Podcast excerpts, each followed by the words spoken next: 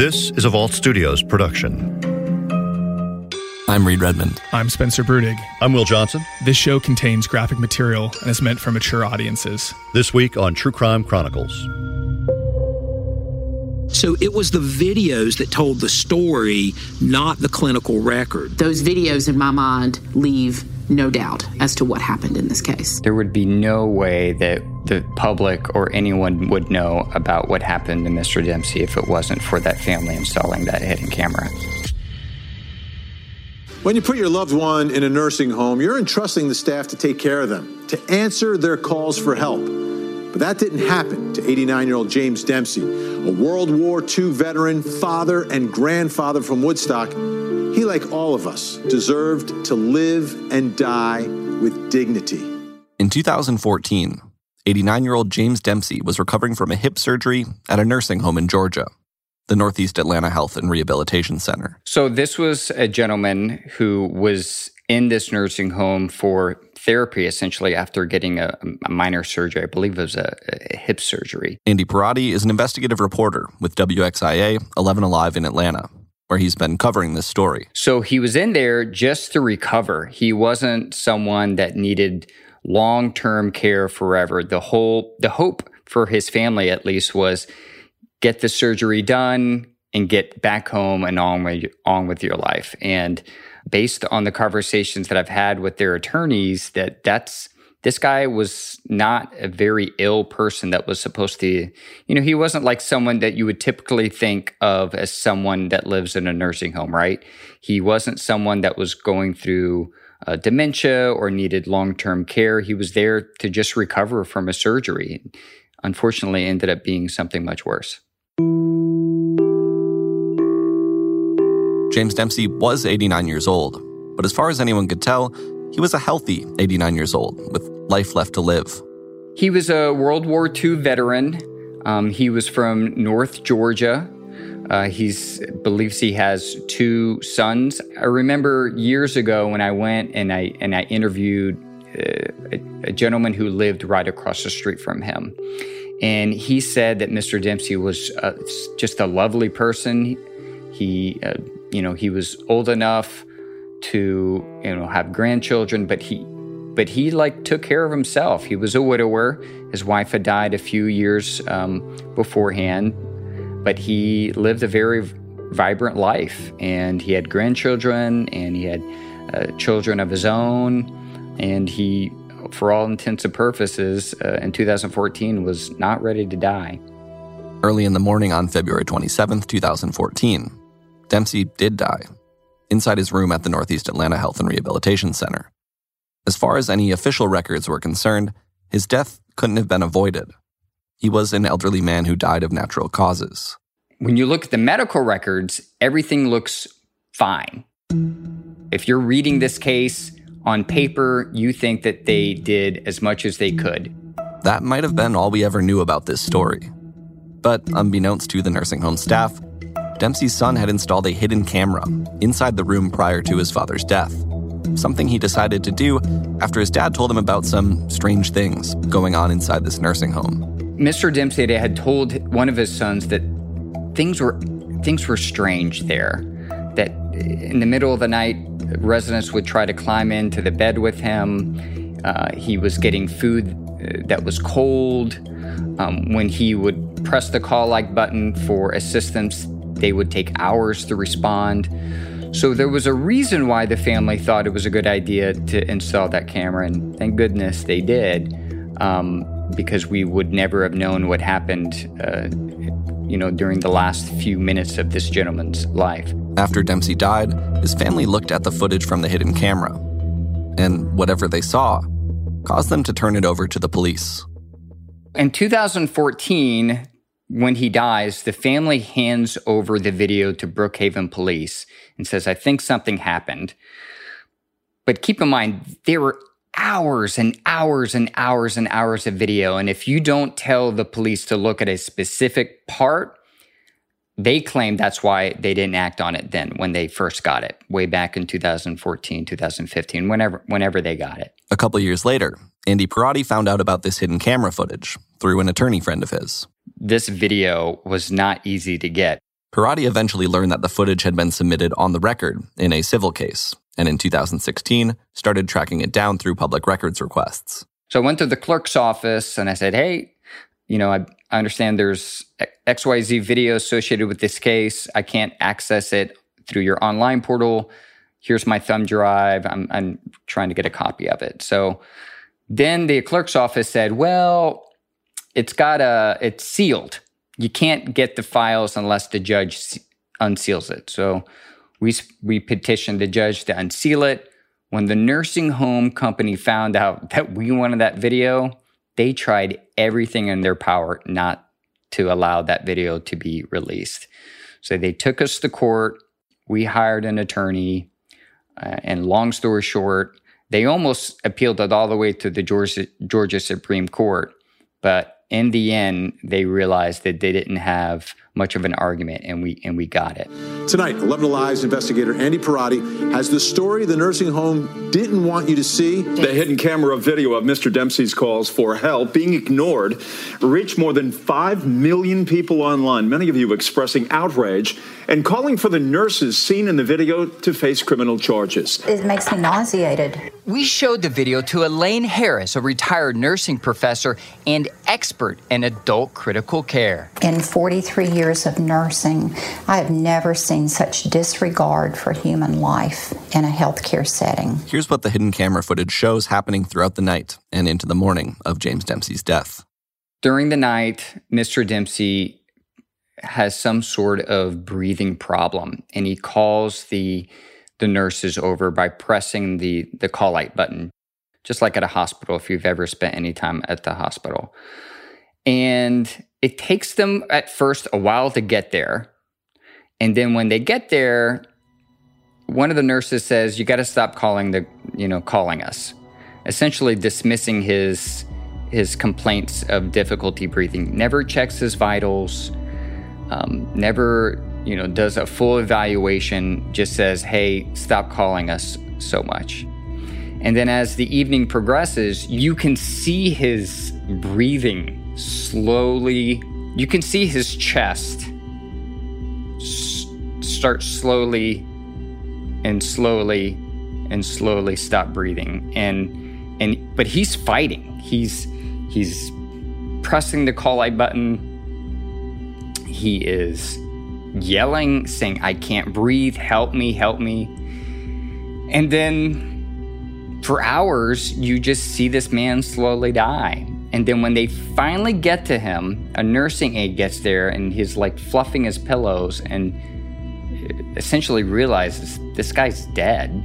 She calls a nurse over, the nurse comes and um, doesn't immediately start CPR. So in the video depositions, this is where it gets pretty pretty bad. The video depositions, um, one of the nurses says, "Oh yeah, when I when I arrived, I immediately started CPR and I did not stop until EMS arrived. I got a call from the terrace. I just happened to be at the desk and I picked it up. She said, We got a cold. This is that deposition. It's taking place in 2015 as part of a civil case brought by the family of James Dempsey against the owners of the nursing home. Testifying is Wanda Knuckles, at the time a nursing supervisor. Tell me what you saw when you came into the room. Lois was that's the nurse was doing compressions and the aide was doing the bagging. And the nurse was doing what? Chest compressions. Chest compressions. That other nurse in the room, the one Knuckles says was performing CPR when she walked in, is Lois Agyeman. Knuckles testifies that she and Nurse Agyeman then traded off doing CPR until paramedics arrived. From the time you came in, you took over doing chest compressions from Miss Lois, correct? Yes. All right and you continuously gave chest compressions until Miss Lois came back. Yes. At which time you relieved the nurse's aide named Miss Mabel. Yes. And you guys continued giving CPR until the EMTs took over? Yes. Knuckles points out in her testimony that once you start CPR, you're not supposed to take breaks. You're supposed to keep going either until the patient wakes up or paramedics take over. You mentioned a few minutes ago that once you start CPR, you shouldn't stop. Is that correct? Yes. Or why? I mean, you're trying to save a person's life. Once you start it, unless a doctor says stop, you have to continue. That's always been the rule. Again, this deposition is taking place in 2015. That's before the hidden camera footage would become public, meaning Knuckles had never seen it. That is, until it's played for her for the first time during this deposition, after she'd already provided the testimony you've heard. All right. Did, did you hear what he just said? Help me, can't breathe. As it's being played in court, the footage shows Dempsey alone in his room. He's pushed the button to call for a nurse, but nobody is coming to help him. At least, not quickly. Would you agree it appears as though he's gasping for air at this time? It looks like it. Well, you're a nurse. You, you know when someone's gasping for air, correct? Yes. All right. If you saw this when you walked in the room, would you agree that it appears as though he's gasping for air? I would. Is that an emergency situation, ma'am? Yep.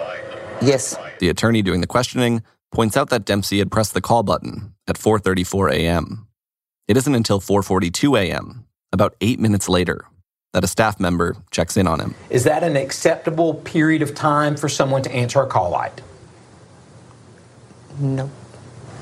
In the footage, we then see this staff member come in, look at some tubes around Dempsey's neck, adjust his bed, and then leave about two minutes after entering the room. When she leaves, Dempsey still appears to be struggling to breathe. Did you see her do an assessment of Mr. Dempsey? No. Did you see her take vital signs of Mr. Dempsey? No. Did you see her do anything other than do a med pass and reposition him No. and turn off the call light, correct? Correct. All right. Do you believe that that interaction with Mr. Dempsey complied with the standard of care? No. And, ma'am, you're a supervisor at Sava, correct? Yes. You supervise nurses, right? Yes. All right. If you witnessed this nurse, had you seen this as it was happening, would you have written her up? Yes. Nearly an hour goes by before anyone on staff returns to the room, at which point they find Dempsey unconscious. How does it make you feel to watch this, ma'am? Sick. Another hour later, according to the timestamp on the footage, we see Knuckles herself enter the room. Okay. Who just came into the room? That's ma'am? me. Okay. So you recall testifying. like me. I'm pretty sure it mm-hmm. is. Remember, Knuckles previously testified that there was a nurse, Lois Agyeman, already performing CPR when she entered the room, and that she and Agyeman continuously performed CPR until emergency services arrived. The footage is telling a very different story. You came into the room at 6:23:10, correct, ma'am? Yes. All right. And contrary to the way you testified previously, there's no one doing CPR, is there? No. All right.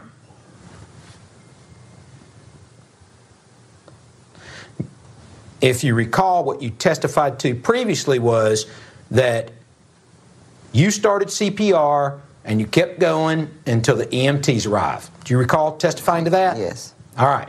When you look at the video, that did not happen. She not only did not immediately start CPR, but at one point when they're fiddling trying to get the oxygen machine to work, something happens where they think something is funny and they start laughing.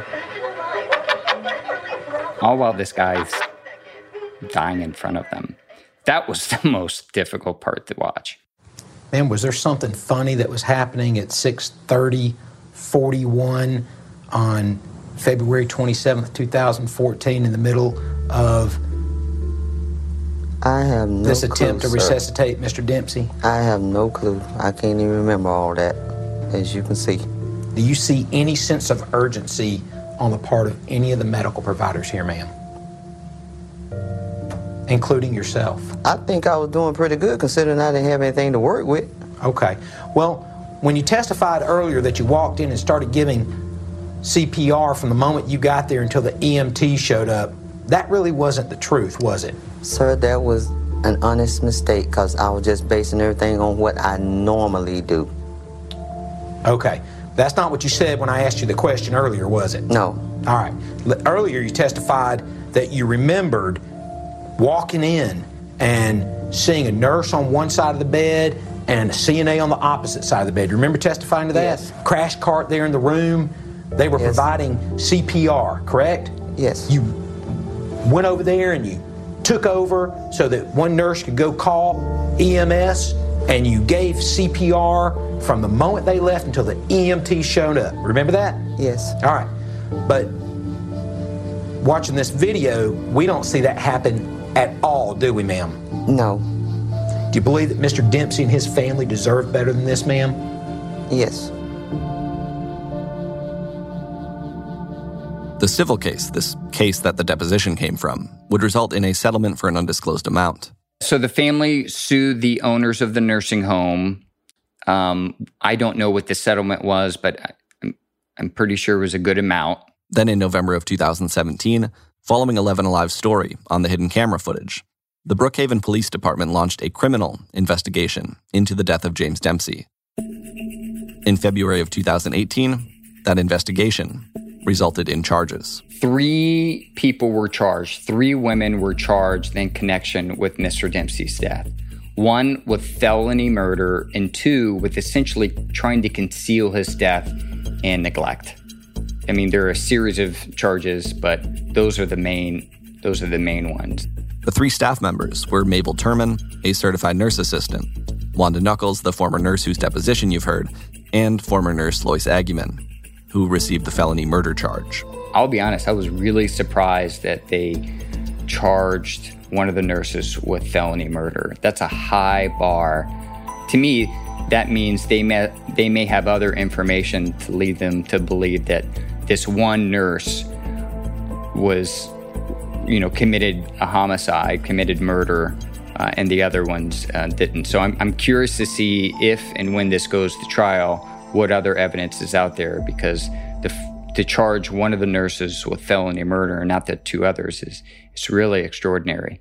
But coming up on three years later, this case has yet to go to trial. Right now, it's in the hands essentially of the Georgia Supreme Court, not determining whether their guilt or innocence, but whether key evidence will be used in their trial. And that key evidence is the video. Tomorrow, the Georgia Supreme Court will hear a case that could determine whether key evidence used to charge three women in a veteran's death can be used during trial. The defense attorneys are arguing that the state should not be able to use the hidden camera video as evidence because they say it was recorded illegally. Under Georgia law, there's a provision of the law that says you cannot record in spaces where there's reasonable expectation of privacy. The question is Did these staff members have a reasonable expectation of privacy in James Dempsey's nursing home room, given that it was their place of work? Two lower courts have already said no, ruling that the footage can be used, leaving the state Supreme Court as the defense's last option to keep the video from being used at trial. DeKalb County District Attorney Sherry Boston has told 11 Alive that this decision is everything, that their case against the nurses rests on whether or not they're able to use this footage. We would not be able to prosecute this case without that video. And those videos, in my mind, leave no doubt as to what happened in this case. Without the, without this video, they can't take this to trial. District Attorney Sherry Boston told me in person saying this video is key to our case.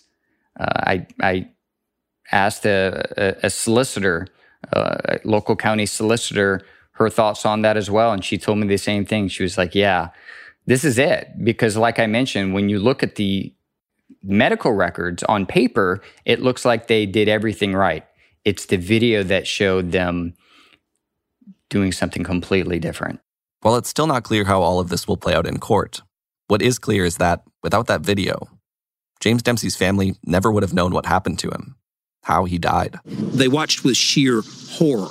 Mike Prieto represented Dempsey's family in a now settled lawsuit against the nursing facility. So it was the videos that told the story, not the clinical record, so that we know what happened. And then all the horrors that Mr. Dempsey had to live through. Why should the public care about this case? I can't imagine a public that would not care about this case. And there's no better way to determine the factual basis for any claims of abuse or neglect against the elderly than an ability to see the video. There would be no way that the public or anyone would know about what happened to Mr. Dempsey if it wasn't for that family installing that hidden camera. And you got to think about this even even right now during a pandemic so many family members are not allowed to go in and visit their loved ones inside nursing home rooms. What is happening inside nursing homes right now during a pandemic when families can't go in and see their loved one? That to me would be incredibly scary, especially knowing all of the cases that I've covered throughout the years, especially Mr. Dempsey's. It makes me wonder every day what is happening behind closed doors at these nursing homes during a pandemic when no one's allowed to go in. There was a certain period of time where even state inspectors weren't going in to do just annual inspections. They were doing inspections over the phone. It's it's it's it's crazy to me. I think there are so many there's there are so many vulnerable people at these facilities and it it makes me wonder what is happening to them, especially during this pandemic when families don't have the luxury of putting in cameras in, inside these facilities.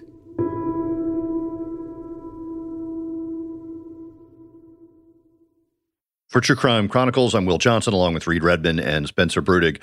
Reed, listening to this story, uh, video cameras are everywhere, right? And, you know, we have doorbell cameras and all that kind of thing. And it just makes you think like in a situation like this, you know, what have you got to lose if you can hide, hide a video camera to capture something going on? Uh, it's just kind of the world we live in. Yeah, I think the thing that I keep coming back to with this story is the fact that we wouldn't know about this at all if James Dempsey's family hadn't installed that camera.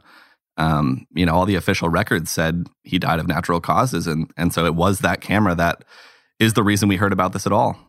And Reed, speaking of the video footage itself, I I want to kind of go back to the timeline of this because uh, I know that Andy mentioned that the police actually had that footage for quite a while, right? And weren't didn't move on it until journalism kind of got in their way, right? Yeah, that's exactly right. Uh, the family turned over that footage to the police right after this happened, which was in 2015. And then it's not until 2017, after 11 Alive um, published their investigation into this, that uh, the Brookhaven Police Department announced that they were launching a criminal investigation. And then not until 2018 that they actually filed criminal charges. So it was. Um, it was that investigation that 11 Alive did that that directly led to those charges. One thing I do want to bring up is uh, I was kind of just diving into some of the statistics on this stuff. And um, according to the National Council on Aging, almost uh, one in 10 Americans that are 60 plus experience some form of elder abuse. And uh, they estimate that uh, almost 5 million elders are abused uh, every single year. And when you think about that staggering number, it is, uh, you know, it's, it's pretty incredible. Um, that that number exists and that we're not able to somehow you know stop that from occurring. But but to be clear, that's elder abuse as a as a number and an issue across society, not necessarily related to nursing homes. And there are certainly lots of really good places where people are, are living and doing well. Uh, but that doesn't mean, you know, when something's going on or there's hints or signs uh, that, you know, we need to be aware of them with our family members. Yeah, and you know, if you ever see elder abuse occurring either at home or in uh, a, a, care facility, uh, there is an actual adult abuse hotline, which is 800 222 8000. So um, if you were to ever see uh, an elder in your family or an elder in your community being abused, you can you can call that number to report it. And Reed, I know next week you are talking once again to Andy Pierrotti about a similar case, different setting. Yeah, we're headed uh, back to Atlanta with Andy, where where um, we have another case that that does involve camera footage. All right, we will join you then, Reed and Spencer. Where can people go to learn more about True Crime Chronicles and Vault Studios? We have a Facebook group called Inside the Crime Vault. So if you want to discuss this case and others like it uh, with like minded true crime fans, you can check out Inside the Crime Vault on Facebook. All right. I'm Will Johnson along with Reed Redman and Spencer Brudig. We'll be back next week with a new case and a new story.